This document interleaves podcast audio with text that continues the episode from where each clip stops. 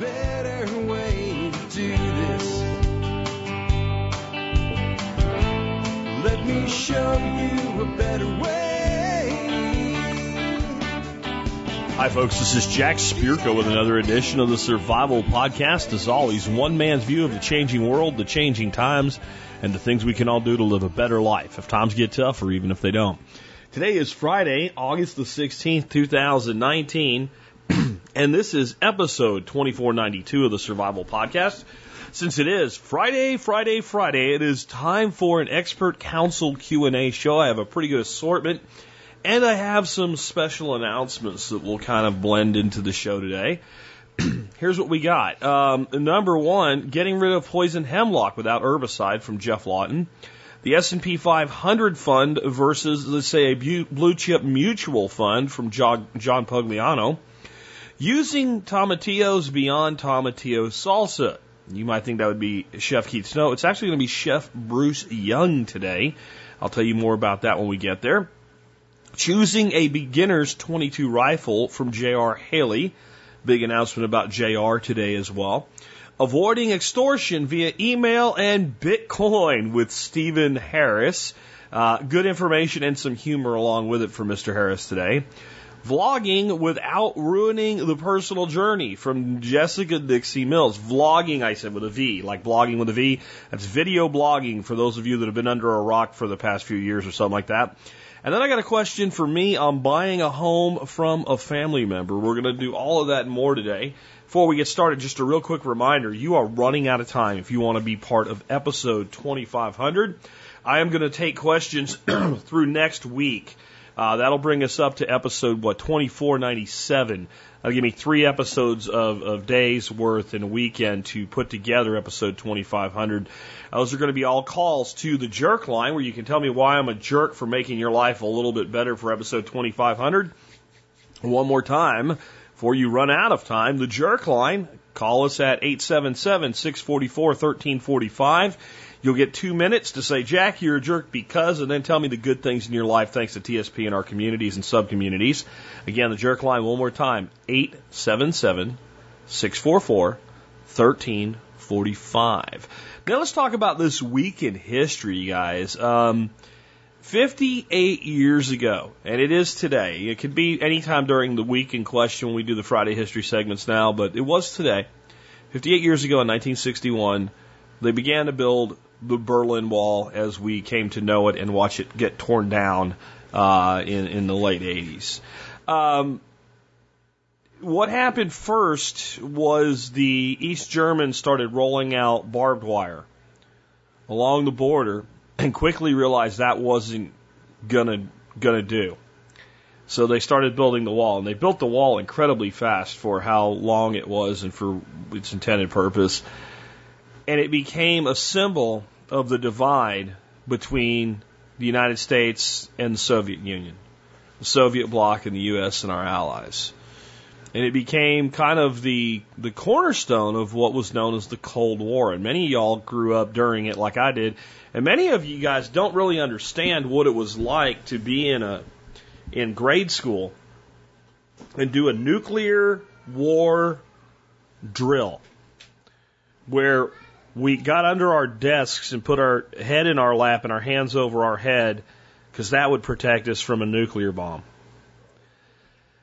That was a reality that we grew up with in the 70s and 80s and 60s. If you really want to get an understanding of what things were like from the 50s all the way up through the late 80s with the Cold War, one of the best things you can do is go to uh, Netflix or any place else where you can find it and start binging out on the original Twilight Zone, not the remakes. The original Twilight Zone. Probably every third episode at maximum will have something to do with nuclear war. And the reason was that's where the country's mind was. And and by the 60s, 70s, and 80s, it wasn't a matter if there might be a, a nuclear war. We were really to the point as a people where we believed sooner or later it was going to happen. If you remember the original Red Dawn, the the old colonel from the Air Force who ended up joining the the Wolverines after his plane was shot down said two biggest kids on the block. I guess they were going to fight sooner or later. Well, it, it started, all that started before the Berlin Wall, but the Ber- Berlin Wall in 61 became this kind of iconic divide in a really messed up part of the world where, you know, we had East and West Germany, and then Berlin was not on that line. It was an island that was divided up against the, the Soviet controlled side, the, the East German controlled side, and the Western world's side, which originally was the United States and several allies, which was all combined to a single zone. And they built that wall not to keep people out, but to keep people in. And whenever anybody starts talking about building a wall, I'm just saying you might want to think about that. And I know that makes you think about the southern border and Trump's wall and what have you. And I'm not going to get political on this. I'm just going to say that walls work in both directions. And any nation really needs to think about what they're doing and how they're doing it when they start erecting walls. That's not some libtard nonsense like some of you probably think. I'm not even saying there shouldn't be a wall down there in certain areas or what have you. I'm just saying you should think. It's not as black and white as people want to make it out, and it's amazing how many people seem to have forgotten not just history, but fairly recent history with a lot of the things that are being said today. And uh, remember, we do not study history because if we don't learn the lessons of the past, we're doomed to repeat them. That is that is a lie that you're told in school. We study history because almost anything that anybody's done that was really stupid as as all get out in the past, sooner or later somebody's going to do it again. We study history so we know how to react when they do it not to prevent them from doing it. Just let that sink in today. And let that really sink in when we have our song of the day today at the end of the show. All right, with that, let's talk about something a little bit uh, more interesting, I guess more practical. Remember, we do talk about politics from time to time around here, but I really want to always focus on what can you actually put your hands on and do something about. Well, what if all of a sudden you look outside in your yard where you've been growing all this good stuff Maybe you got animals grazing and stuff. Maybe you got kids. So you're worried about stuff that's, you know, not good. And all of a sudden you see some plants and you say, I don't recognize that plant. And then you investigate that plant. You find out that plant is toxic. In fact, highly toxic in form of poison hemlock. Well, how the hell do you get rid of it without using something even more toxic to get rid of it? Well, I sent that question over to Geoff Lawton and it's a remarkably simple answer. And with that, Geoff, how the heck do we get rid of poison hemlock or any other plant we don't want around? Hi, Geoff Lawton here, coming to you from Australia, and I have a question from Luke in relation to the fact that he found poison hemlock plant growing along um, along the outside of, of his house, and they've been trying to figure out the best way to eliminate it without resorting to herbicides um, but most articles that are coming out across deal with herbicides. Okay, um, all you have to do is cut it off and don't let it grow any leaves. All plants die if you cut them off and don't let them grow any leaves. All trees die. You can kill giant trees within a year. Just cut them down to the ground, abuse the stump. When they grow reshoot, just cut them off, don't let them grow leaves. You just do it once a month on a large tree, you kill giant trees that way. You don't need herbicide. With little plants, you just cut them off, don't let them grow again. Right? It won't go to seed, it won't re- regenerate. Even the most vigorous rhizome weeds, if you cut them off and don't let them grow leaves, all, what happens is their roots die in the soil and become compost corridors in the soil. If if you want to replace it, just study your poison hemlock as to what type of plant it is, what genus it is. You know, look up the botany of the plant. What's it related to that might be useful to replace it with? Some other food plant, some other useful plant. Stick it in its place. You'll occupy the niche and there's been no room for the poison hemlock. It's as simple as that. Don't complicate something that's quite easy to do. Let's get out there once a week or once a month even. Just cut it all to the ground and it will die. It won't come up after a while, and you should be in the garden more often than that anyway, and you just got to cut it, and that's it. But if you want to occupy the niche that it's it, it's in, just study it and and put something in that's very closely related, that's more useful to you, whatever it is, whether you want food, whether you want flowers, whether you want a mulch producing plant. it doesn't really matter. But once you occupy the niche, then its space is taken. And to kill it, just cut it. Don't let it grow leaves. It's that simple. My only quick add to that is uh, we've been talking a lot lately with the half acre homestead series about the advantages of small spaces, and then we just had a fantastic interview this week on growing in small spaces. And this is another one of the major advantages to urban, suburban, whatever you want to call it, small property homesteading. Geoff's solution absolutely will work. It's a lot harder to deal with if you have that problem on, let's say, five acres or 50 acres than if you have that problem on a quarter of an acre or a tenth of an acre or a twentieth of an acre. Because then you probably have a piece of that where the problem even exists and it's not hard to get rid of. Pull it out. Mechanical control is what Geoff's talking about there.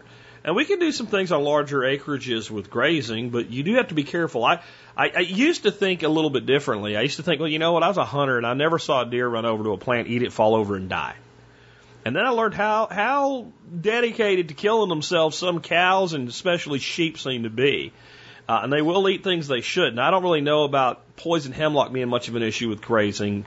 Uh, and a lot of times with grazing, you, you say, well, then how do they get rid of the bad stuff? Well, they trample it, mechanical control.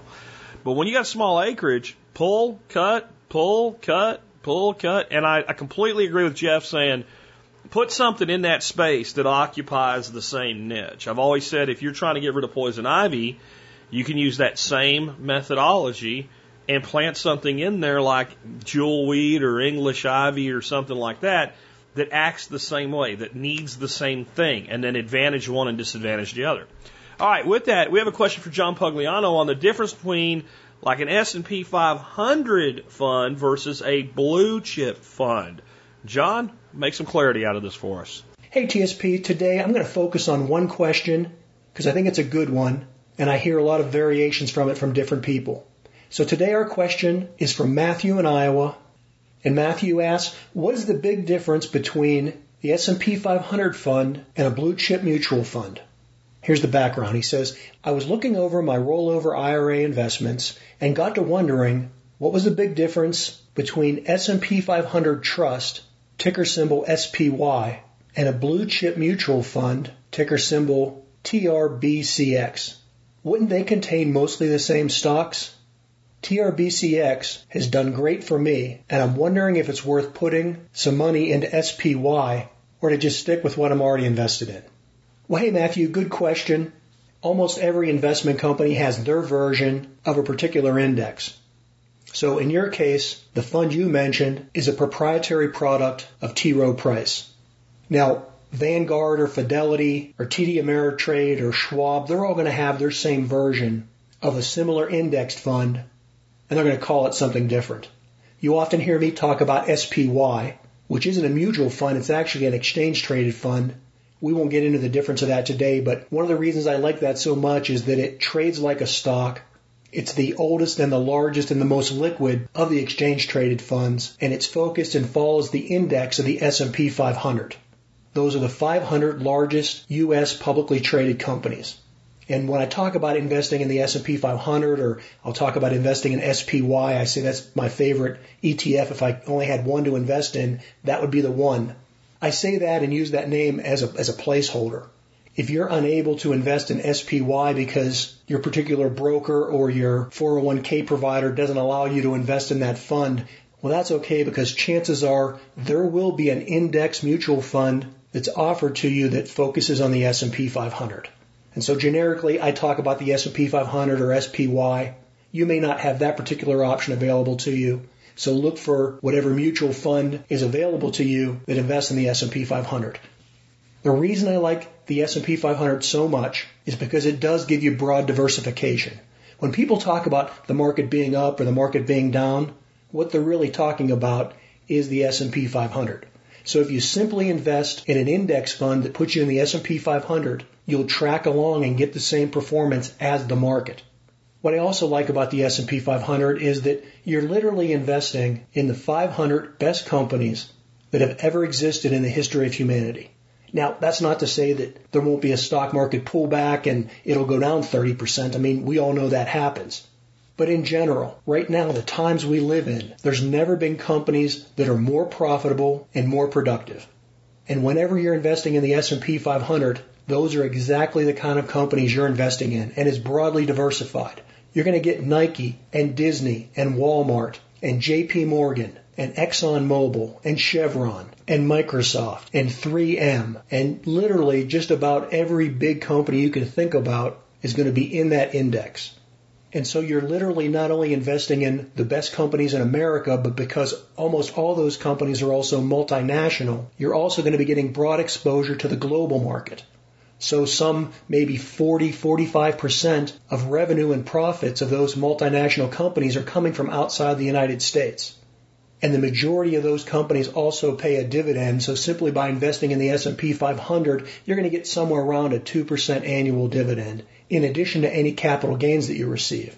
So in general, as far as a broad overall simple investing strategy, I really like the S&P 500 and it doesn't really matter how you purchase that index. Whether you do it directly through an exchange traded fund like SPY or in Matthew's case where he's tied into the T. Rowe Price family of mutual funds, he can just buy into whatever T. Rowe Price's proprietary S&P 500 index fund is. And incidentally, Matthew, it's not the fund that you mentioned. Let me give you some background on that. The fund that you mentioned is TRBCX. Now that's not a bad fund. It's just not a pure S&P 500 index fund. So it isn't going to exactly match the performance of the S&P 500 or the ETF SPY.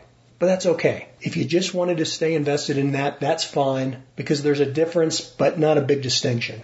The fund that you're in, the TRBCX, is a blue chip growth fund. Blue chip is just a business term for expressing something that's high quality. It comes from an old gambling analogy where you have, you know, blue chips or red chips, different colors of chips that you use to gamble with. And blue chip means the best. It's like saying top shelf. Now because the S&P 500 is pretty much the best of the best, they're the large, big US and multinational companies, so they are, you know, by definition the blue chip your particular fund is going to focus on the growth side of it. So where the S&P 500 is going to be split up and averaged over either the entire 500 companies or actually in the case of most index funds and in the case of SPY, the sector weighting is based on market capitalization. So you get a larger share of the bigger companies. So for example, if you're an SPY or if you're in a standard cap weighted S&P 500 fund, you're going to own a higher percentage of the big, big cap stocks. So a higher percentage of Google and Apple and Microsoft and a lesser percentage of the smaller S&P companies. So to give you an example of how that weighting is tilted towards the larger companies, the ETF SPY's 10 largest holdings consists of about 4% of Microsoft, about 3.5% of Apple, 3% of Amazon, about 2% of Facebook, and then it goes down from there. So you're slightly weighted towards some of the bigger and the largest cap weighted of the S&P 500. It's not an exact match, but it's pretty close. Now in the specific fund that you mentioned, the growth fund, since the focus is not only the large blue chip companies, but also those that are more likely to grow, you're going to get a higher exposure to the technology sector. So while SPY's top holding was Microsoft at about a 4% holding, your fund's number one stock is Amazon, and it holds almost 10% Amazon. And then about 6% Microsoft, and about 6% Facebook. And so you can see how it's concentrated more on the growth, the technology sector, as the name of the fund implies. It's the blue chip growth fund. You've mentioned that that fund's done quite well for you, and it likely should have because over these last 10 years, as we've gone into the recovery, the stocks that have performed the best have been those blue chip growth stocks. So I wouldn't get rid of that fund, but since you have all your money in there, you may want to look at diversifying out of it at least slightly. Now I'm making the assumption here that you're required to buy T. Rowe Price funds because, you know, that's the one you currently hold. And so I'll give you an overview of the different T. Rowe Price funds that focus on that big S&P 500 sector. If you want to invest in just a straight pure play S&P 500, then that T. Rowe Price fund would be ticker symbol PREIX. It's called the Equity Index 500 Fund. Since you're already in the growth fund, if you maybe you're looking for a little more security, and you want to be a little more conservative, well, perhaps you want to put some of your money into big blue chip S&P 500 stocks that are paying a dividend. And so T. Rowe Price offers a fund called PRGIX. That's a growth and income fund. It's going to have some growth components to it, but they're going to focus also on those large companies that pay a dividend. So that would be more like a Microsoft and an Apple and less Google and Facebook because Google and Facebook don't pay dividends. And then they have one that I think is even more conservative. It's called the PRFDX, which is an income fund. So you notice in that name they've taken off the growth. They're focusing primarily on larger dividend paying companies, not necessarily larger growth companies. So you may get more exposure there to something like a JP Morgan and an Exxon Mobil as opposed to the Apples and the Facebooks. And then also if you're looking for some diversification outside of the growth sector, but still staying within high quality U.S. stocks, T. Rowe Price has a fund called TQMVX, and that's the U.S. Value Equity Fund. The value sector would be slower growing companies, but companies which may still provide some capital gain opportunities because they're most likely in a sector of the economy that's currently out of favor. So right now that would be companies that are like in the financial sector, the transportation sector, or the energy sector. They're just not going to grow as much as say a Facebook or a Google. They're likely paying a higher than average dividend. And as I say, they're out of favor. So that means their valuation or their price per earnings ratio would be substantially lower than something like a Microsoft or an Amazon. So it's good to have a mix of those kind of stocks in your portfolio because you can rely on that dividend and then eventually, as all things do, the cycle will turn and these stocks that are out of favor will become the darlings of Wall Street and you'll get that capital appreciation as those stock prices rise. Well, hey, Matthew, thanks for the question. I hope that gives you some guidance and direction. For the Expert Council, this is John Pugliano of Investable Wealth. Good stuff from John. So next up, um, Bruce Young is a chef, uh, classically trained, uh, traveled quite a bit of the world. And he reached out to me about doing some segments on cooking because we haven't heard from Keith Snow much recently. Uh, and I've been kind of worried about Keith, and I finally did hear from him. And so here's the news I'm not officially making Bruce a member of the council just yet. I may even have some other people um, give some input on this or, or, or step up and say they're interested. But I do think having a cooking person for expert council is a great idea. And Keith has had enough uh, struggles with his business. He has decided that he wants to um, be a actual chef in an actual restaurant. He's running a kitchen, I think in Arizona or Utah, somewhere out that way uh, now. And he's, you know, when you do that, the hours are crazy long. So he's gone back to doing that. So he just doesn't have time to be on the council anymore. So he has officially resigned. Uh, I had this question from Jake about tomatillos, and I figured we'll give Bruce a chance to show us what he can do.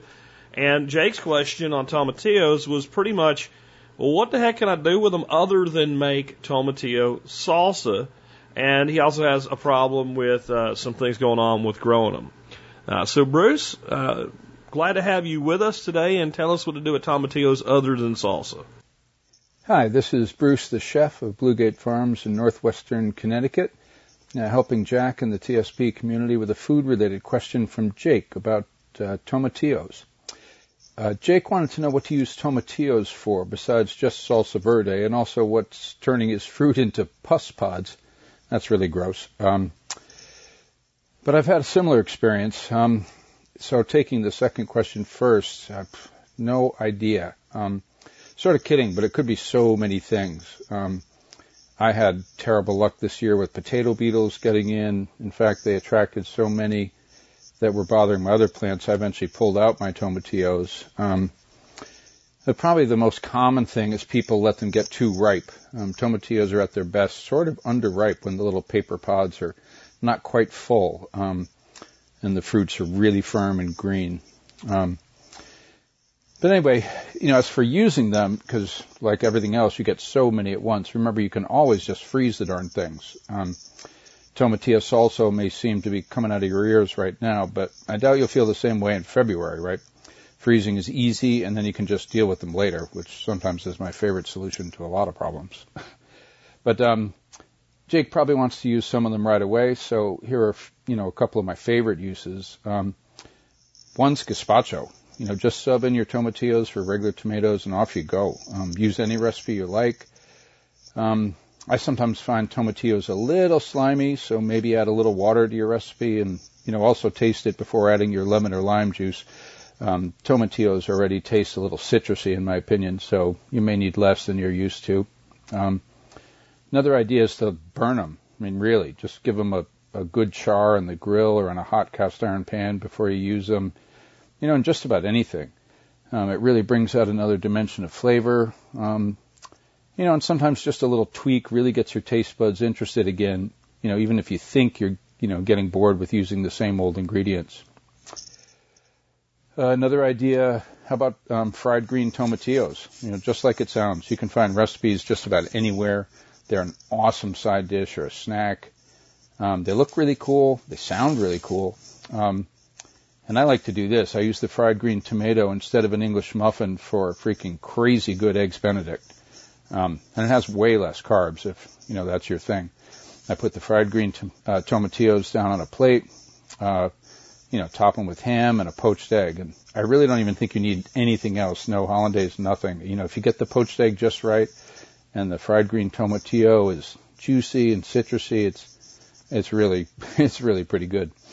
Um, another idea would be to pickle the little ones. Um, pickle them whole and use them to garnish a martini or a Bloody Mary. This is a really fun idea. Um, and just cut a slit in them and put them in a jar or a deli container with maybe, you know, a bay leaf, uh, garlic clove, a fresh or dried chili, or even just a pinch of flakes, uh, some black pepper, mustard seed, maybe some coriander, you know, any of those sorts of things that you like. And then, uh, bring about a cup of vinegar and a cup of water to the boil with a tablespoon of salt and a tablespoon of sugar uh, pour it over the tomatillos, put the lid on, stick it in the fridge. Um, you know, until you just can't stand it any longer. But seriously, about a week. Um, they keep forever, but you're not going to have to worry about that. Um, trust me, they're really good. Um, I just snack on those all the time, and then, you know, you don't have to worry about canning them and processing them, and um, they just sit in the back of your fridge and wait. And lastly, one of my favorite ones um, is chocolate cake. Believe it or not. And yeah, it sounds kooky, but it's awesome. It's like moist and delicious chocolate cake. It's like the chocolate cake you always wish you get, but um, usually don't. It's weird, but it, it wasn't a completely uncommon thing way back when. Um, you know, people would put vegetables in, in, you know, desserts and sweet things like this all the time. Anyway, here's the recipe. Um, and I think you'll be really happy you tried this one. It's a great talking point after your friends and family have scarfed it all down too. I like the look on their face when I tell them there were uh, tomatillos or even green tomatoes in their chocolate cake. Um, so the uh, tomatillo uh, chocolate cake, it's you just throw everything in a bowl too. It's really easy. Put everything in the bowl, mix it up really well, and, and I'll tell you how to how to bake it. Two and a half cups of flour, uh, a cup and three quarter of uh, brown sugar, light or dark, doesn't matter.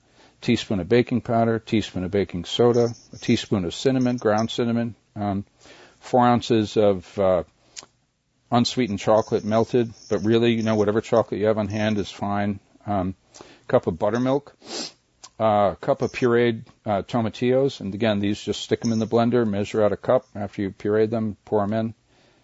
Uh, three quarters cup of butter melted, uh, two eggs, and if you have it, a little uh, grated orange peel. Mix it all up. Put it in uh, like a 13 by 9 pan, the kind of pan you make brownies in or something. Uh, bake it at 350 for about 35 or 40 minutes. Um, you know, the usual test till a toothpick or or a little uh, thermometer tip or something comes out clean. Let it cool, and there you go. Use it any way you like. Okay, Jake, and all in the TSP community, I hope this was helpful. Again, this is Bruce the chef uh, from Bluegate Farm. Uh, wishing everybody a great, uh, great summer. It's busy out there. Take care. Well, other than some weird background noise there, I think that was pretty good. We'll have to have Bruce check into that and see if maybe the next one he does will avoid that. It almost sounded like maybe maybe he's a bearded guy like me and then wearing a headset and it's rubbing it or something. I'm not sure, but uh, other than that, it was a lot of different ideas uh, for something. I actually sent this one off because it's like, man, I don't know. I just make tomatillo salsa. I will say one other thing you can do at tomatillos is dehydrate them, and then that way you can make salsa later on. Like Bruce said, you may think you had enough of tomatillo salsa, but when you're making it in February, uh, you might be pretty happy about. I'll put a link in the show notes. I talked about this previously, but there's a pretty good YouTube video that shows how to make tomatillo salsa from dehydrated tomatillos. Uh, the other thing I'll say is they're just pretty damn good grilled. You cut them in half, hit them with a little bit of oil, some salt and pepper, throw them on the grill and grill them and just serve them as a side dish. And they're really good like that with potatoes. Uh, you either do a grilled or roasted potato, and then you grill the tomatillo um, and add it to the potatoes before they're you know not quite done, and they kind of pull the the juice from the tomatillos into the potatoes. I try to minimize the amount of potato I eat, but if you're going to do it, that's a pretty cool way to do it. Anyway, good stuff from Bruce. We'll just work on that background noise.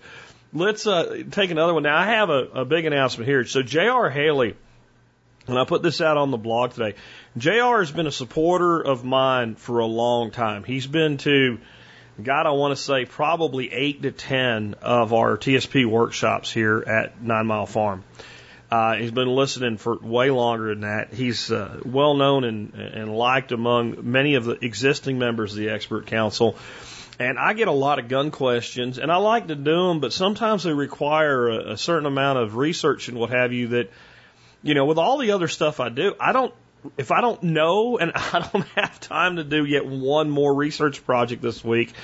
So knowing he is just a gun fanatic, I started sending him some as a guest uh, member of the council and thought, you know, if it works out and he's willing to, we'll see about bringing him on full time. And he's done a great job, and I've made it official officially today. I actually did this last week with him and told him but I've got his bio and his headshot and everything up on the Meet the Expert Council page, and we've got a blog post up today welcoming him. And uh, he's going to be our gun member of the Expert Council. And I want to tell you, I've had quite a few people reach out to me about this, and the, the resumes I've gotten have been 100% tactically oriented. Um, you know, everything from, from, from people that own companies that build custom ARs to I was a you know, former special forces soldier or something like that. And there's nothing wrong with that. And JR definitely can handle the tactical stuff too, which is one of the reasons I had him. But line by line, going through people asking to do this, there was not a word about a deer rifle or a 22 for a kid, which is what today's question for JR is about, or anything like that. Or anything about, for instance, dealing with what if you actually have to use a gun and you actually shoot a bad guy? You know, where are you coming from on that? And JR is a graduate of Massad Ayoob's uh, course on that. Um, and JR is just a gun fanatic, the way that I am, the practical and the tactical, the, the sporting and the hunting along with the tactical. And I think that makes him a, a really great fit for this. This is a guy that grew up, you know, running the clay thrower at a, at a shooting clay place down the road from the farm he grew up on uh, elk hunter. I mean, so you're talking about a guy that gets out and hunts and a guy that knows a tactical, retired master sergeant from the Air Force. And I know a lot of times you hear Air Force tactical. They, don't they fly planes or like push brooms? Uh, they, they have people that do, you know. And, and JR is one of those guys that, that, that, that kind of branches out into other things, is trained with foreign military forces on tactical situations and stuff. So he's got kind of a, a really well rounded uh, viewpoint into this. So, uh, that's official now that you can send me your gun related questions for, for JR. Again, anything from the sporting to the tactical and anything in between. And uh, today's question is an example of needing that balance. We had a question about picking a beginner's 22 rifle. Here's what JR had to say about that. Hey TSP, JR here from the Expert Council to answer a question from Eric in Texas. Eric is looking for a good starter 22 caliber rifle for a child that they would also utilize through their adult life. He references an Air Force pilot survival rifle that breaks down into the stock and possibly an over and under rifle with 22 caliber 410 shotgun. Well, Eric, this is the dilemma many of us parents, aunts, and uncles have pondered many times, so you are not alone. Let's cover a couple things before we get into the rifles in reference to the new and the beginning shooters. First, we want to be safety minded in introducing new shooters, but aside from the normal safety rules, there are types of firearms and calibers that we would want to avoid when working with inexperienced shooters. Go right ahead and Google Smith & Wesson 500 and find all the YouTube videos of the really horrendous and irresponsible happenings that make my point on calibers. As the type of firearms, I'm referencing decisions on action types or properly sized firearms for new shooters, whether they're children or adults. Second, we want the experience to be fun. We want the experience to be something they'd like to do again. I take it personal when it comes to making the experience fun. If I get the opportunity to preach the gospel of all things firearms to an interested and captured audience, I want them to be like, will you come with me to buy my first gun? I feel like one of the best things I can do as a firearm enthusiast is usher folks into the gun culture. With safety and fun in mind, let's cover some of the rifles that fit this bill. You didn't mention how old of a kiddo you're talking about because rifles that fit us as four and seven year olds will likely be outgrown as an adult. Rifles like the 22 Cricket come to mind. Now, Cricket caught on to this though, and they now make adult stocks with a longer length of pull so that folks can enjoy that firearm as an adult and relive those memories. Length of pull is one of the key factors for sizing a rifle for a child. Length of pull is the distance from the end of the buttstock to the trigger. Basically, how long does your arm need to be when you shoulder that rifle to reach and pull the trigger comfortably? An easy way to find this is have the shooter grip the firearm, then bend their arm at the elbow 90 degrees and rest the stock of the rifle along the forearm. If the butt of the rifle rests comfortably at that 90 degree bend, you'll do well with that length of pull. If the shooter can't nestle it all the way in that bend and is poking them in the bicep or up a little higher on the arm, then that length of pull is too long and it's not going to be ideal. Some general guidelines for length of pull for children about 11 and a half inches, young shooters, small statured adults 12 and a half inches, and adults is around 13 and a half inches. All that being in play, I'm going to point you toward my number one selection for 22 rifle that you can grow into as an adult and still enjoy. The Ruger American Rimfire Compact. It's a bolt action magazine fed rifle. And yes, it uses the most outstanding factory Ruger 1022 rotary magazines in the 10, 15, and 25 round capacities. This rifle has a synthetic stock with changeable butt plate inserts for youth and adult shooters. The compact starts off with the smaller insert set with about a 12 and a half inch length of pull. This is actually the rifle I started my daughter off when she was around 10 and for all the reasons that I mentioned earlier. When I'm bringing the 22s to do some plinking, that rifle always makes a trip, even if she isn't with me. I throw the standard length of pull inserts, which are about 13 and 3 quarters inches, and away I go. Did I mention it's got 25 round magazines? 22 ammo goes pretty fast, so I love the higher capacity. And of course, all those magazines pair well with the awesome semi-automatic Ruger 1022. So semi-auto action is your choice for the beginner shooter. No judgment here, and the Ruger 1022 is the venerable Chevy 350 of the semi-auto 22 caliber world. I've certainly introduced new shooters on semi-auto actions their first time shooting. Some might tell you to go with a bolt action. Some might tell you to go with a single shot. And that's certainly fine to do. I am confident in my coaching and instructing skills for semi-auto, so I have done this from time to time. And as you mentioned in your email, you want a rifle this person will still utilize into adulthood. And that Ruger 1022 is most certainly that. Gobs of customizing options. And guess what? Since Ruger has come out with the American Rimfire series, they have had that insert for those stocks doing the interchangeable length of pull trickle down to the Ruger 1022. And I tell you what, as any of us that have grown up with Ruger 1022s, they get a little bit tinier as we get older and you know, our arms go into full size. So check out the Ruger 1022 compact for those stock butt plate insert options. So I guess you can get it that I'm a fan of both of those. I cannot recommend those highly enough. But let's take a look at a few other models around there for consideration. I already mentioned the Cricket rifles. It's a common single shot, very small rifle that many four year olds and up get introduced to as their first rifle. No magazine either, so inherently it has a very safe design for introducing new shooters. Um, and as I said, they do make a, adult stocks for them. Savage Arms also makes a competitor to the Cricket called the Youth Rascal.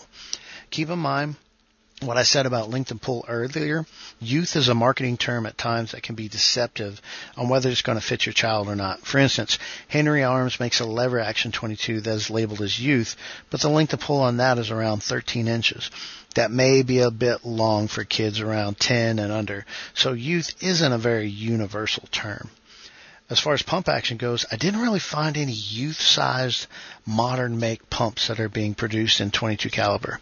I grew up around the Remington Model 12, but I had to grow into that. We have a couple of old twin, Winchester Model 62s that I really cherish. For modern production pumps, you can look at the Remington Model 572, and that has a tube-fed magazine. So remember what I said about fun in the beginning. Tube-fed is nostalgic, and I love mine. They're not going anywhere, but magazine-fed is so much fun. For a really good-looking classic modern magazine fed bolt action, take a look at the CZ457 Scout. The current production is a beechwood stock instead of the older and I think more sexy high gloss American walnut, but with that same fantastic CZ action. They do thread their current production barrels for suppressors or muzzle devices, and there are plenty of adult size stock options when your little one outgrows that stock. And CZ also has magazines that run from 5 to 25 rounds. All of those options being put forth, I am going to steer you away from the two options you mentioned in your email. The survival rifle is niche and doesn't fit some of the fun categories as much as some of the other things I mentioned.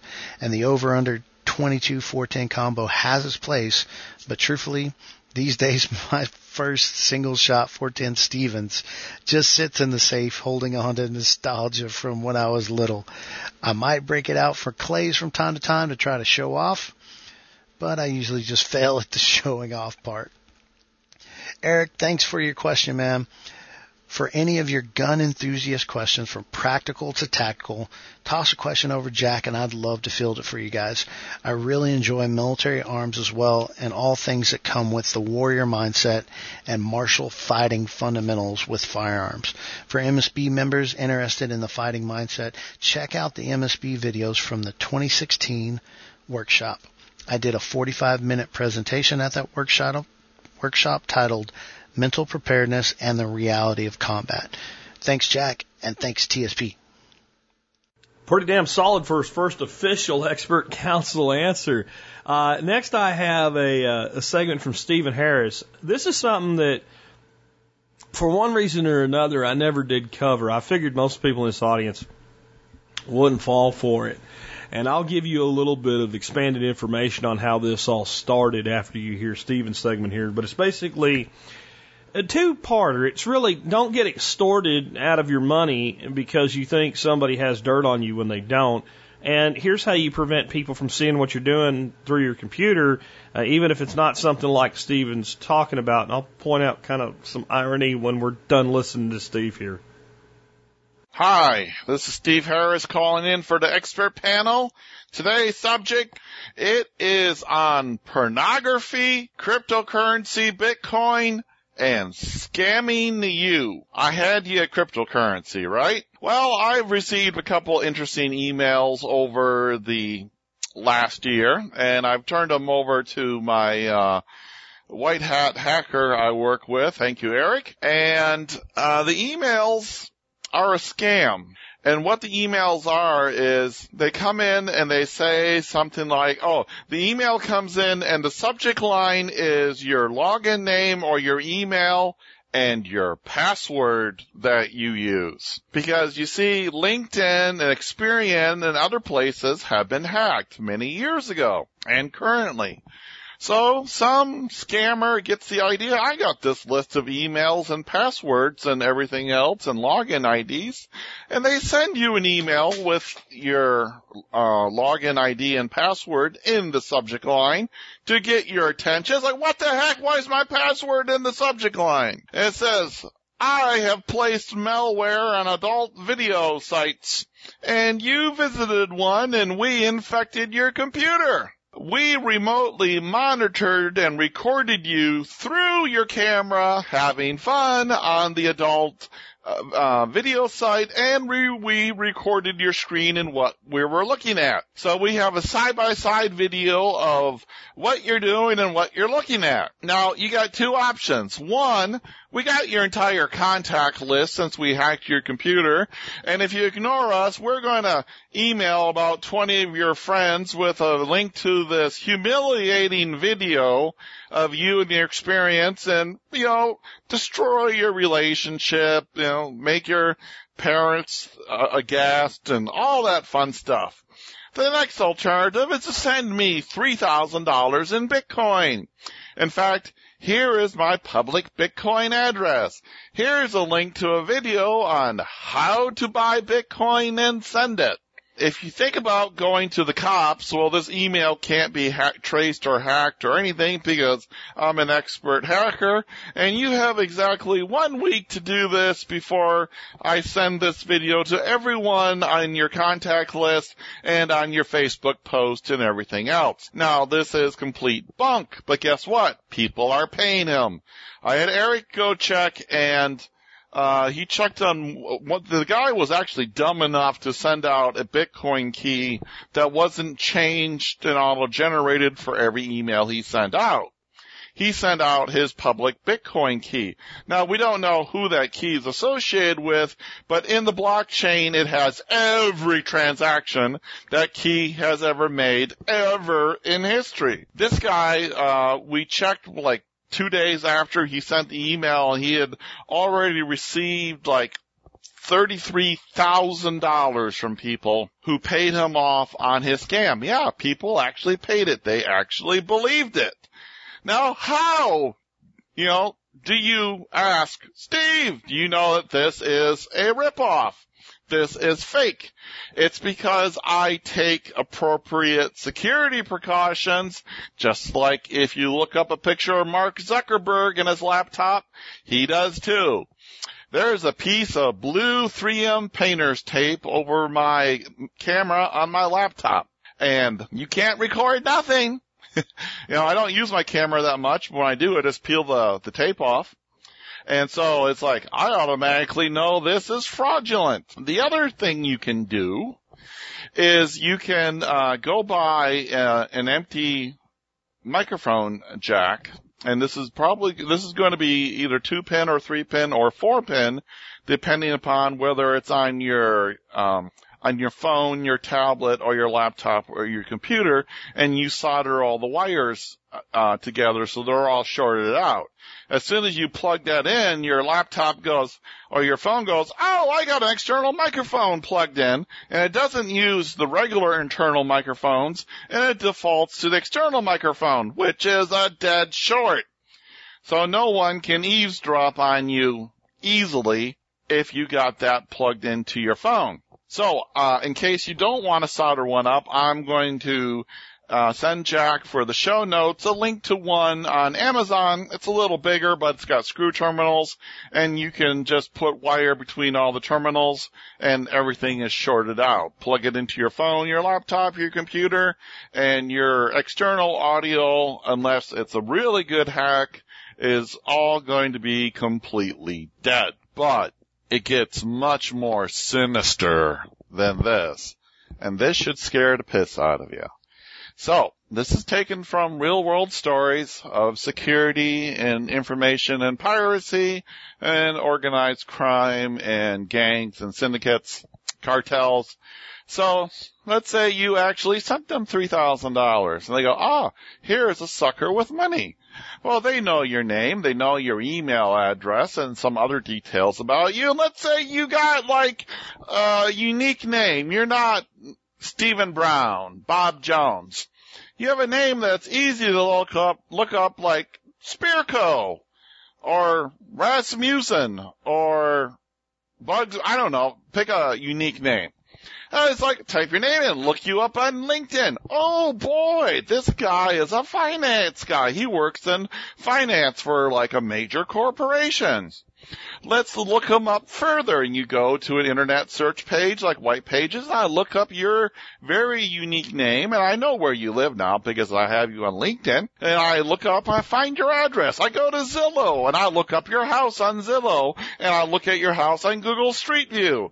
There is your big, nice four million dollar mansion on Street View and the Z- a Zillow estimate price for it. It's like this guy's got money. Okay, well we're going to go to LinkedIn, find the name of one of your buddies, and then we're going to send you an email from the from your buddy, but it's not from his email address, but it's going to say like, you know, hey Steve, you know, Hey, I I just got a new website I put up with uh for my favorite hobby. You know what it is. Here's a link to some photos. You click on that link and that is a very unique URL on a website that they have that they own that's anonymous and no one in the world is going to go that, to that page. It's not indexing Google or anything else. The second you go to it, boom, they got your IP address. So, and that's the IP address you're, you're on right now. And they're waiting for it to go ding. Yep, that's his IP address. And then either you're malware infected through that site if you don't have something like Malwarebytes running, which is really awesome program to prevent malware infection.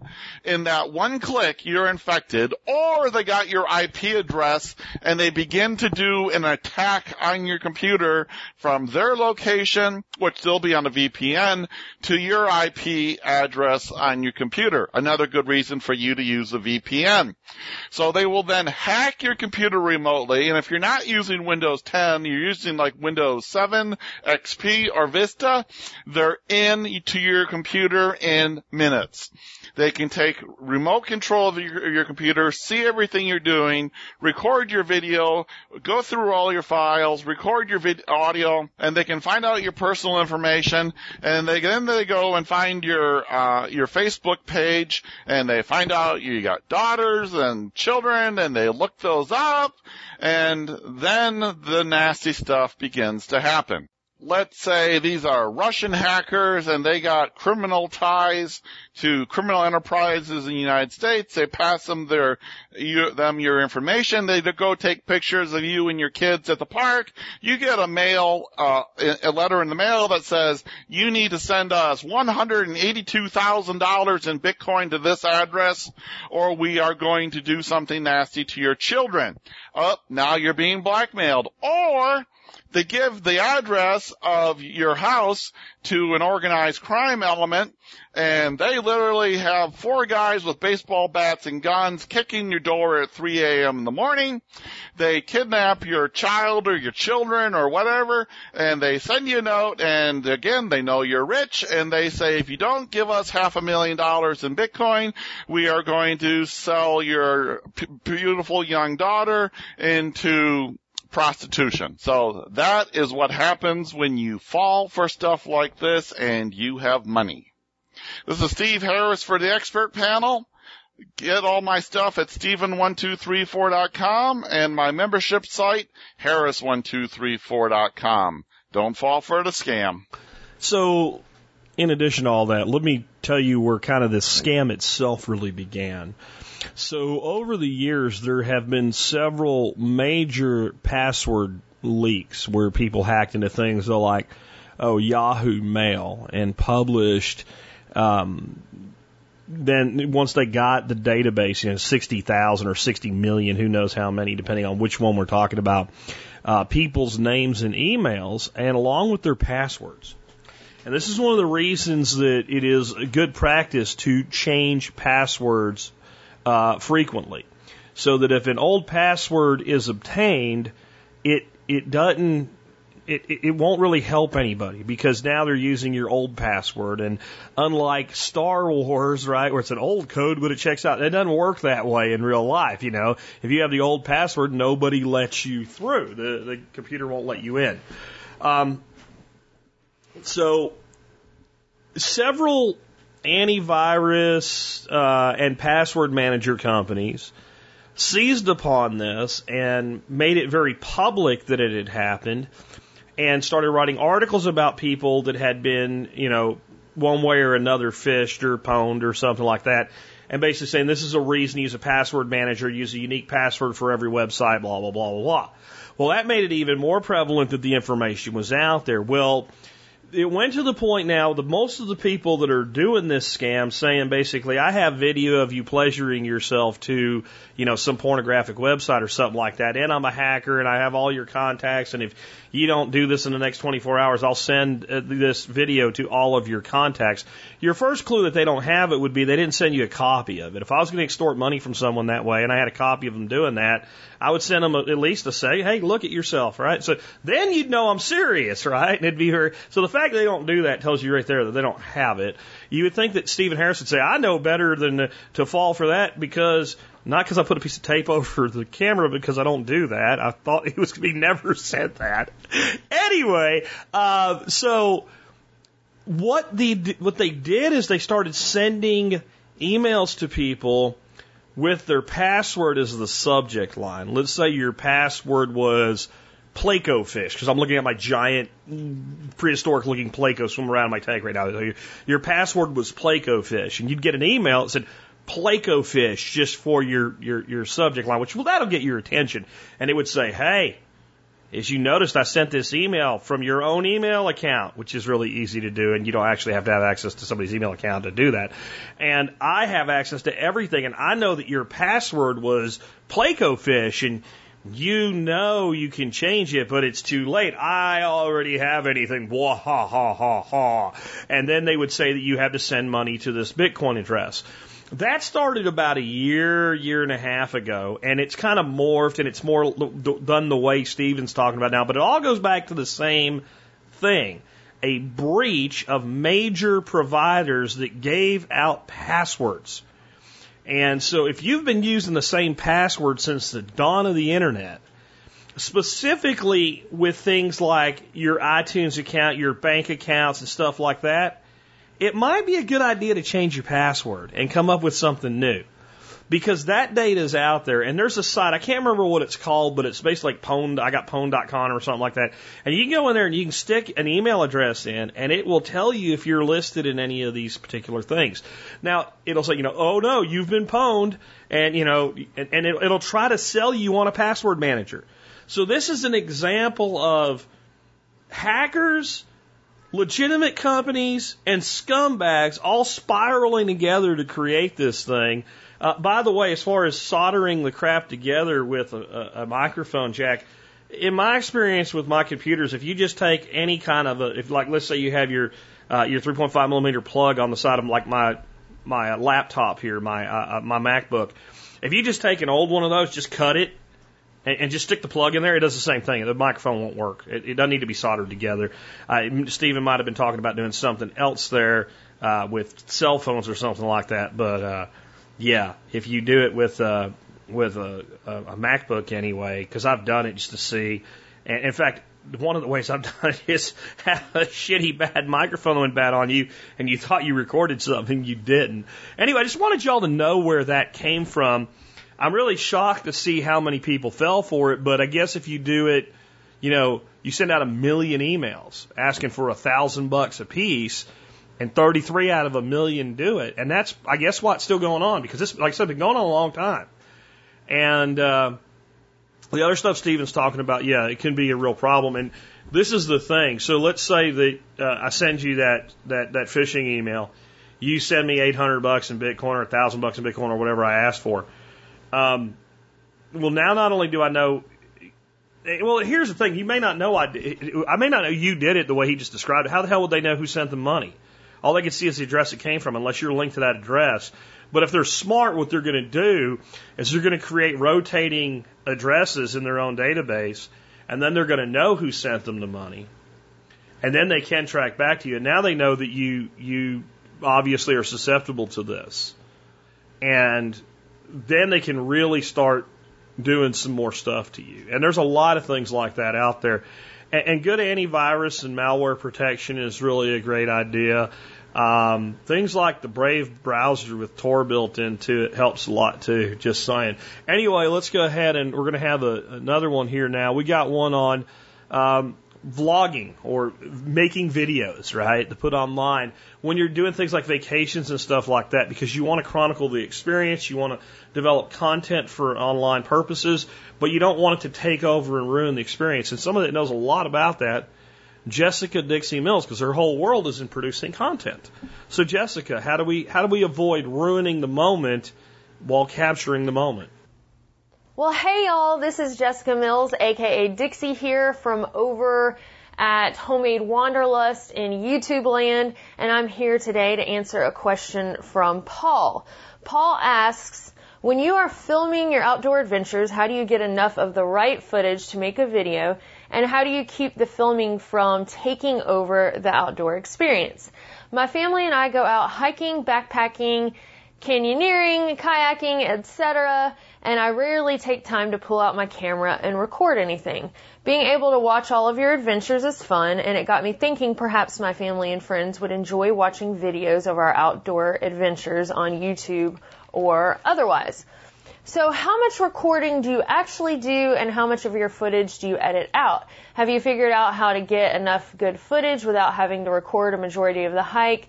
Is it worth getting a dedicated camera for filming or would a high-end smartphone be good enough? Any other device you could give on capturing the essence of your adventures without having the filming completely take over the experience would be much appreciated. Thank you for the advice, Paul.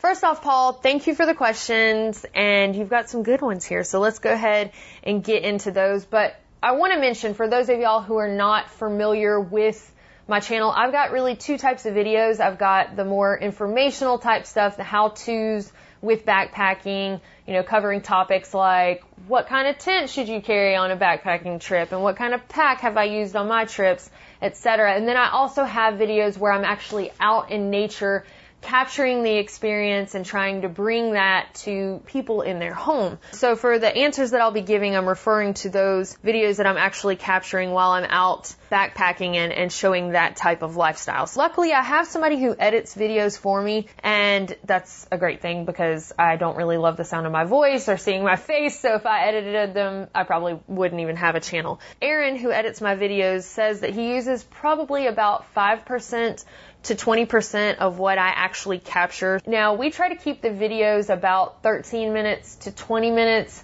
just because any more than that, it, it, could get kind of boring to people. But thankfully, he's pretty good about going in and minimizing my blabbing and keeping, you know, the storyline on track while mixing in different nature shots that I have. But as far as what I actually record on any given day, it depends on what's going on that day and what I'm seeing. So if I'm I'm hiking with another hiker and we're having great conversation, I'm probably not going to capture as much as I would on a day where I'm hiking alone and I'm seeing a lot of bugs and critters and beautiful views. Now the benefit of what I do on these longer trips because a lot of times I'm out there for a through hike which is about six months long, at least it was on the Appalachian Trail, Pacific Crest Trail, Continental Divide Trail.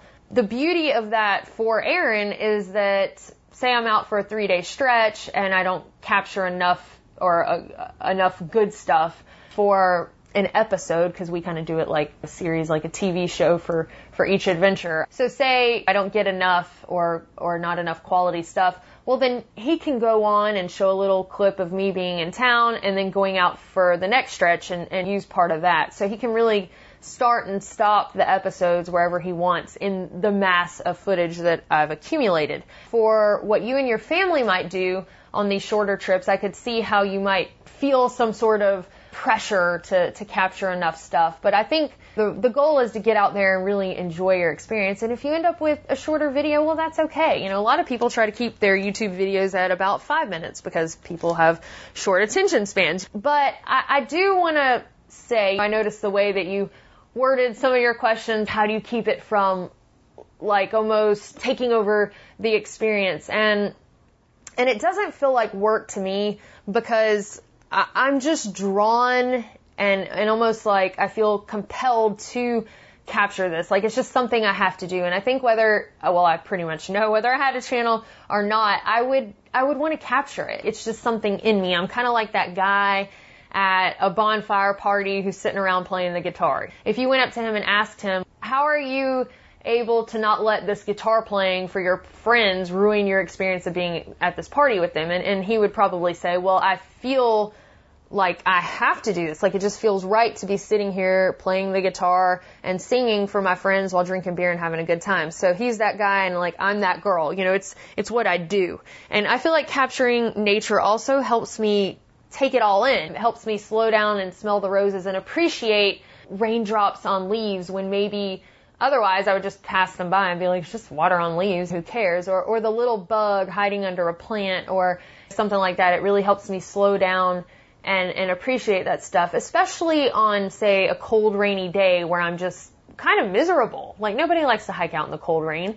And so seeing those raindrops, it's like, okay, but when it rains, I get to see something pretty and something different. And on the Appalachian Trail, there were these red efts that came out when it rained, and that's really the only time I saw them. So I'm like, okay, it stinks that it's raining, but hey, I get to see something cool and something different than when it's a sunny day. Now, I do think it's important that you see it with your own eyes and then capture it. And that's something that I've told myself. Like, I don't want the trip to be over and me to have this great video, but I kind of don't remember any of it because I was looking through the camera the whole time. If that means I miss out on a moment because there wasn't enough time to enjoy it with my eyes first and then also capture it, well, so be it. Some things you just keep for yourself. But I really do feel like a little kid. I just love doing this. You know, I love sitting in the middle of the trail and trying to capture a butterfly in slow motion 20 times and maybe only one of those times is successful enough to to use it on the channel, but hey, that's okay. But the fact that you're going out with your family, I understand not wanting capturing the experience to actually ruin the experience.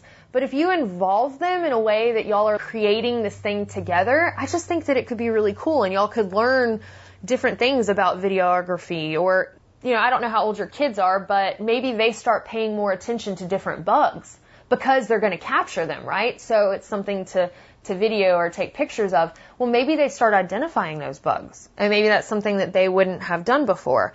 Or even, you know, when y'all are compiling your footage, if, if the members of your family are old enough that they all want to capture things separately on their phones or on their cameras, well, you know, then you have the John cam and the Sally cam and the, the whoever cam and the different perspectives and different angles of the different members of your family. And then also maybe y'all wouldn't get up to watch the sunrise but now that you're going to capture it on a time lapse, you learn how to time lapse something with your phone. Maybe you all get up and, and, enjoy eating breakfast together and drinking coffee and watching the sunrise, and otherwise you might have just stayed asleep.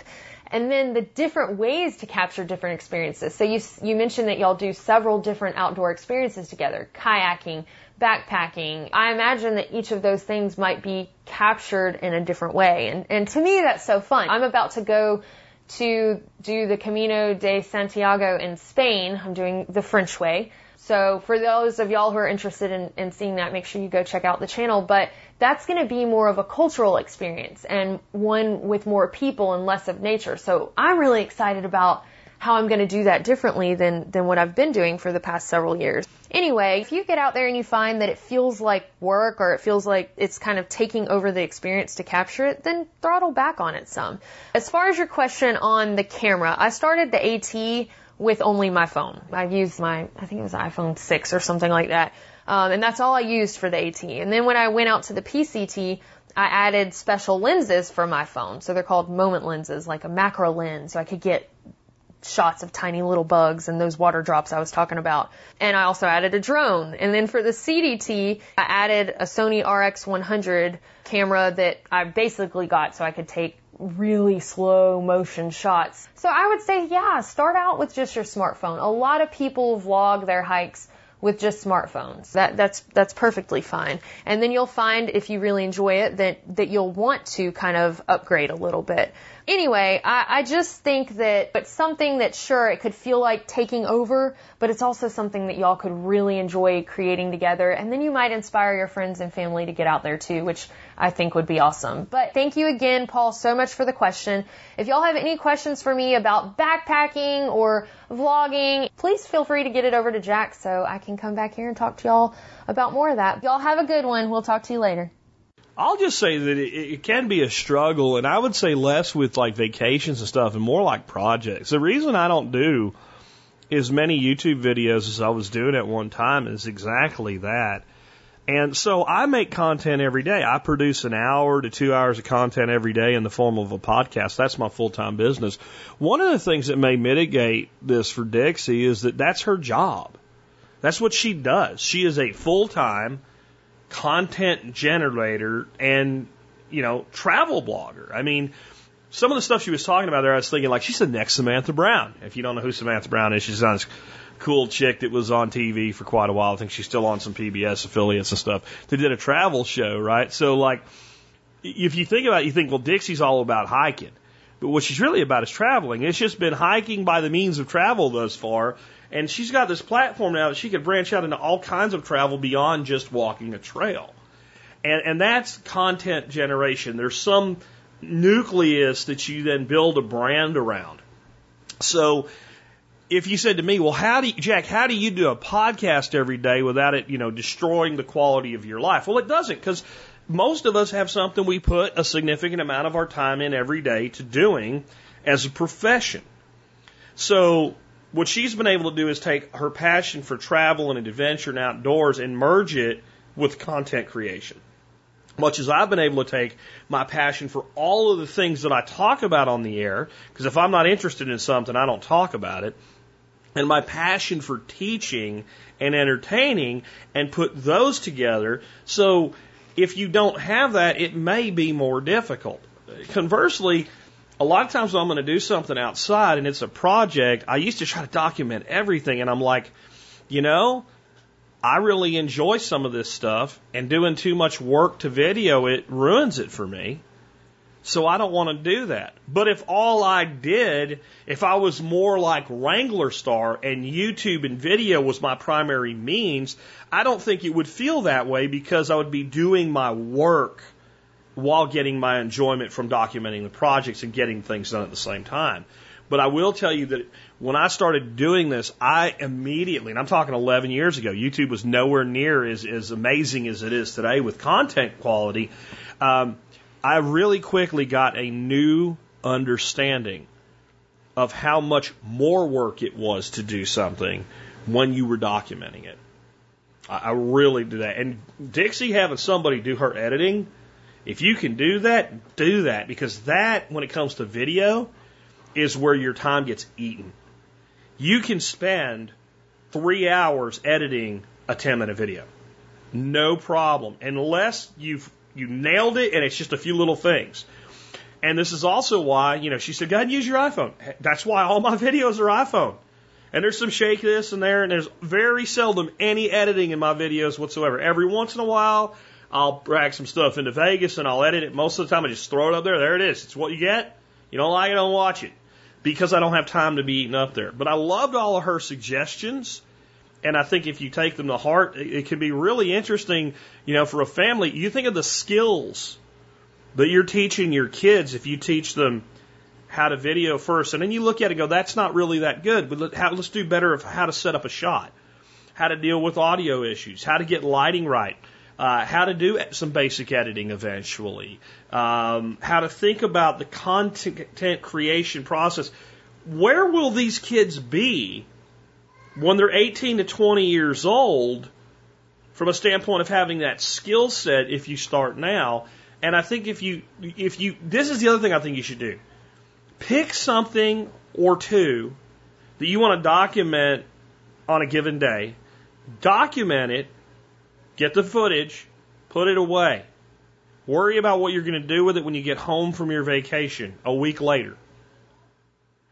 And when you're done for the day, you've gotten this shot and you've gotten that shot, put it away and just be on vacation. If something pops up and you want to get a video of it, and then think about it that way that people video crap like that all the time. And if you don't try to make too big of a production out of it initially, you can have a lot of fun doing it. Anyway, that brings me to uh, my question today. This is a sticky one.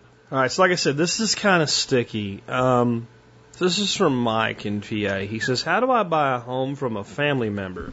Details. I had a deal with my parents to buy my grandfather's house for one thousand a month for twenty years, rent to own type of thing. Parents now want out of the deal. They're asking me to get a hundred thousand dollar mortgage through the bank to pay them off with a lump sum. I am fine doing this. My parents are flexible and they will let me put the house and six acres in my name before I apply for a mortgage so we can possibly use the property as collateral. I don't have the best credit. Score at this time is 611. I don't know where to start. How do I transfer the house to my name? I've heard of a $1 sale between family before. Can or should I do that? What are the tax implications of the sale? If the property is my name, can this be considered a home equity instead of a mortgage? I'm sure there's a smart way to do this, but I don't know it. Thanks, Mike. Okay. I want you to back away from changing ownership of the house slowly. Put down the pen. Don't look at it. Maybe someday we'll come up with a compelling reason to do this that way, but you do not want to do that at all right now. Don't do it. Got it, Mike? We don't do it. All right. Let's start out with reality. When you mortgage a home, the home is the collateral against your promise to repay the debt. Whether you're mortgaging it or already own it, doesn't really change that. And in general, the terms of a mortgage loan are better than the terms of a home equity loan as far as the way everything works out. All right. Next thing we need to know, and you didn't tell me, and I always say give me bottom line up front, and that's good, but give me as much detail as possible. It really matters here what the market value of this house is. If this house is worth $90,000, this is a bad, bad, bad problem. If the market value of this house is $200,000, we're in really good shape right now. If the market value of the home is like right at $100,000, there's going to need to be a significant down payment to make this happen. And you're probably going to need a down payment to do this the right way anyway. Since your parents are flexible, I would ask them for the most important thing you can have right now to do this cleanly, and that clean nature is time. At least a few to six months. Why? Your credit score of 611, and you can go ahead and try. You could, what you want to do is go ahead and, and, and, and make an offer uh, to buy the house formally to your parents and put in for a mortgage. Go try to get a mortgage for $100,000 against this house. And you don't need a real estate agent to do this. You go to a mortgage broker and they will tell you everything you will ever need to do. And look for a broker, which means that they will work with any company they can get you financing through. And you might be able to get an FHA loan with a 3% down payment right away, even with a 611 score. You also may not be able to, and you might have to, might end up being offered a less than optimal mortgage. That means too high an interest rate or a variable rate or something bad that we do not want. But go find out where you are right now. At the same time, and this tells your parents, I'm serious, I'm not pulling my, I'm not pulling on my willy here, I'm actually trying to get this done, so please give me the time to do so. And I can see why they would prefer $100,000 in their hand than $1,000 a month from you. I totally get why, but if they can give you some time, the number you're looking for that will tip you over to where, as long as we're not trying to buy an $80,000 house for $100,000, FHA will just back your shit and lenders will just throw money at you, assuming you have the right amount of income and your, your existing debt is not too high, is 675. That means we only have to move this mortgage up or your credits go up 64 points. That's all we got to do. It's not that hard. The first thing I want you to do, I want you to get a copy of your credit report. I want you to dispute anything that you can possibly dispute. Notice I didn't say anything that's wrong. If you can make up some shit and uh, dispute something on your credit report as to why it's low, if you can write a letter, whatever, and you can look up how to do this online and file with the credit bureaus that, hey, this is inaccurate. Sometimes, even when you're wrong, it'll still work and they'll take that shit off. And every time they take a little dink off, your number goes up. Number two, do not miss a payment on anything. Number three, if you have a credit card for the next two months, buy your groceries and the day you get the bill, pay it with your credit card. But do not spend a penny that you do not have.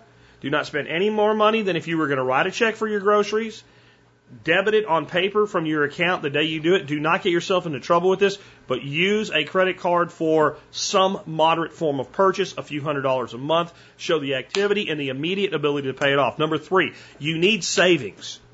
If you have no savings, even if your parents are going to like back end the, the down payment, the, the, the, the credit agency with a borderline case like yours needs to say that you have some money in the bank. Okay? And if you have that and we can move that credit score up within three to six months, we should be able to cross that 675 threshold and you should be able to just get a mortgage and buy the house. And that is the way to do this because people try to do special deals when it's family. And what ends up happening is when something falls apart, we, we harm relationships. And assuming you have a good relationship with your parents, and it sounds like you do, we do not want that to happen if this can't be done for some reason. The other option, since it sounds like they own the house and since it was inherited, um, they, if there's no money owed on it right now, they just own it free and clear. And it's worth a couple hundred thousand dollars or worth $160,000 or whatever. And they have good credit. They could go get a home equity loan for the money. Okay and then you pay it. If you're going to back end it anyway, I would do that. And I would do that with a contract that gives them recourse if you don't pay. A written contract. See, if everything that involves real estate property and money, anything beyond I loaned you 50 bucks, when it comes to family, it's actually probably more important that there's a contract than there isn't. Because this is how this whole thing could have been avoided when you guys came to this agreement, it sounds like you're already living there. Maybe I'm wrong. Maybe this was talked about and then they changed their mind. But it sounded, it sounds to me like you were already doing it. And when we, when this was first proposed, if you actually moved in, you're living there and you're already doing this, you're already paying them the money, well, then I feel like you should have a, you should have had, too late now, don't go back and throw this in their face. You do not want to mess this up now. But if it would have been me, and my parents came to me and said, well, you can have grandpa's house for a $1,000 a month on a rent to own type thing, I would have said, great, let me write up a contract, let's agree to it. Because then when they said, well, we want you to buy us out, there would have been a provision in the contract for how that happens, how long I have to do it, and if I can't get it done and you still want to sell it, then since I was paying you on a rent to own basis, when you sell the house, money comes back to me. See, if you go approach them with that now, they're going to be like, what the hell? I thought you were our son, blah, blah, blah. You, you have got to use a contract when dealing with anybody with something as significant as real estate. And again, I think it's probably more important when that person is a family or a friend than if they're a total stranger. That way, everybody understands what the agreement is. Everybody has agreed to the agreement. Everybody has signed off on the agreement. And when somebody says, but what you said is, and what he said was, well, hold on. Let's pull the agreement out. Let's see what the agreement says. The agreement says blah, blah, blah, blah, blah. Hence, the answer is blah, blah, blah, blah, blah. Now, if we all want to change that, there's a thing called an amendment, and we can write up an amendment right now and agree to what that's going to look like. And then when we all sign that, that now gets amended to that portion of our contract. But we can't have a situation that involves where somebody lives, $12,000 a year of capital being exchanged, rent to own, what does that mean? What percentage goes to the bottom line? Is any money due back on a default? What you like you can't have this open-ended crap. Because it's going to result in anger and pain and resentment. And you're kind of in a place now where maybe kind of it could have. The best case scenario is y'all only talked about this. You haven't moved in yet. You haven't paid them a dime yet. And the house is just there and they just want to sell it. And in the best case scenario, they're selling it to you for a hundred grand. They know it's worth a lot more, but since you're their kid, they're selling it cheap. If that's the case, time and the ability to get the mortgage are where to go. If you're going to do that and you're going to basically be what we would call a tenant in sufferance, in other words, you're sitting in the home while they still own it. Um, actually, that's not what you would be. That would be if they sold you the house and they continued to live there.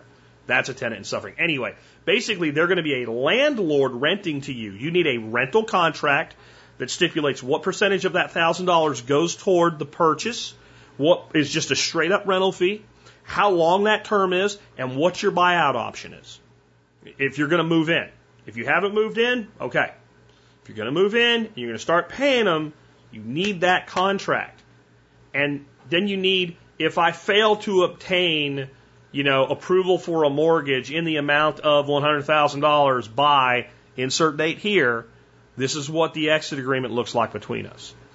And only with that written down would I move forward with this at all. Because that's the only way that no one's going to ever fight about this. And so that's that's my advice there. But try to push that credit score past 675 and assuming you know you you you're, you don't have a whole shitload of debt somewhere else or something, um, once you go six seven six, they'll throw money at you for something like this. And again, if you want to write me back and let me know what the uh, estimated value of the property is and whether or not there's any money owed on it right now and what that looks like, then we can we can go further with it. Hopefully, uh, that helps you and other people that may end up in a situation. Please when it comes to real estate, when it comes to money, when it comes to business, it is so simple to think we'll do business on a handshake with family and friends. The handshake is important. The contract makes sure that both sides know what they're committing to when they make the handshake. It does not need to be drawn by, by an attorney. All it needs to do is be written down and read over and discussed. Is there anything you don't like or you don't understand?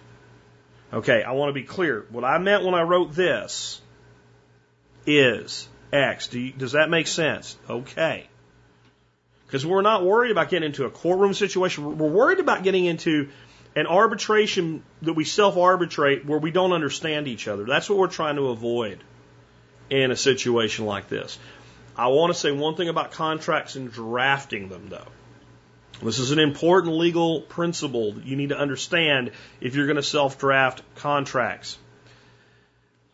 Any ambiguity in a contract benefits the party that did not draft it. If I write the contract and something's not completely clear and it can be interpreted two different ways, whichever way you want it interpreted, 99% of the time, the court will side with you. Now, if it's very clear and you disagree, that's different. But if a reasonable person with a reasonable understanding of English language and law would look at it, well, it could mean this and it could mean that. Who wrote it? I did. Who didn't write it? You did? Okay, you get to decide what it means. It's not that, it's not presented that way, but that's how it ends up. If it means you can get what you want and it could be interpreted the way you say it is and I wrote it, it benefits you. So be careful when you are the party drafting a contract and who you're drafting it with. With that, we've wrapped up another episode. Hope you enjoyed today's show. Again, I want to welcome uh, Bruce Young as a guest member of the council, may move to full time. Full time new member of the council, J.R. Haley. Love to get some more cooking and gun questions for you guys and more questions for all the council. Remember, you can find them all on the About tab at the survivalpodcast.com. You go there, and the sub tab is Meet the Expert Council. Of course, there's a Meet the Expert Council link in every Expert Council show like today's, which again was episode what? 2492. Remember, if you want to support this show, the best way that you could do that is join the Members Support Brigade. All I'll say is go to the Survival Podcast, click on Members and join. If you've never joined and you like this show, join today. Then use the discounts, get your money back. Help me, help you, help me, help you, help me, help you. Something like that. Anyway, the other way, do your uh, online shopping at tspaz.com. You're going to buy stuff online this month. When you decide to buy something, go to tspaz.com and start there. No matter what you buy, you'll support us. And you can also see all the products I have for review. Today's product for review is GS Plant Foods Liquid Kelp Fertilizer. Why did I bring liquid kelp up right now in the middle of August? Literally, it's like as middle as middle can be. 16th of August is dead center of the month because it's miserable and it's hot and your plants are under stress. Pretty much everywhere in the country, you guys that get started later than us or the people that get started earlier than us, further south, it doesn't matter. This is what my grandpa used to say. It's the dog days. I'm telling you, we're have a barn burner. It's the dog days, and barn burner for him was a thunderstorm. And I wish we'd have a thunderstorm. We're not. This is when your plants are stressed. It's also when they're building up, especially all your fruit producers. And when I say fruit, I mean vegetables. We call fruit. We call vegetables, right? Your cucumbers, your tomatoes, your peppers, all that stuff. It comes down in production, but it's building up when that heat breaks as we head toward that uh, that fall equinox. That's when you get that end of season huge bounty, and then you either transition into winter or you transition into your fall gardening. Your plants need nourishment now to be ready for that. So my entire fertility program, it's a good time to implement it all, but right now is a really great time. Get some liquid kelp. If you don't use my brand, that's fine. Get some liquid kelp. Mix it per the instructions in the sprayer. Go out to your plants after the sun. It's, it's still light out so you can see, but the sun is not beating down on them anymore. You know, it, you, when you got 30 minutes left to get this done, and spray all your plants with this stuff. Then wait a week, do it again, same time frame, and the next morning go out, take this, and if you're smart, Garrett juice, mix it up into a single drench and do a soil drench the next morning after doing a foliar spray two weeks in a row, a week apart. And then email me in mid September and tell me what your fall harvest looks like compared to before you started doing this. And let me know what happened. And I already know what the email's are going to say. Jack, you're a jerk because you have all this stupid food I don't know what to do with. I'm telling you, this stuff is magic. It is the micronutrients and minerals. The write up today explains all the things liquid kelp does. Uh, here's some of the things though. It increases your bloom set. So when you have that second harvest, you need your blooms coming on soon stabilizes your chlorophyll in your plants. It results in darker, greener, more healthy leaves and higher sugar content in your yields. It relieves stress caused by extreme weather conditions, i.e. August. And it also increases microorganisms in your soil that can help fix nitrogen from the air. And that has not anything to do at all with legumes. It increases the mineral uptake from the soil in addition to the minerals that it gives to the plants. It is like magic. It's one of nature's gifts to horticulturists. Kelp from the sea. GS Plant Foods is the best brand I have found. All the options are available in the write up today. That brings us to our song of the day today. Again, we are rolling through Woodstock week, and it's actually a day in history. How about this? It's today that 50 years ago Woodstock opened. But we're going to finish with the last song played at Woodstock. And it's from Jimi Hendrix and it is, of course, the Star Spangled Banner.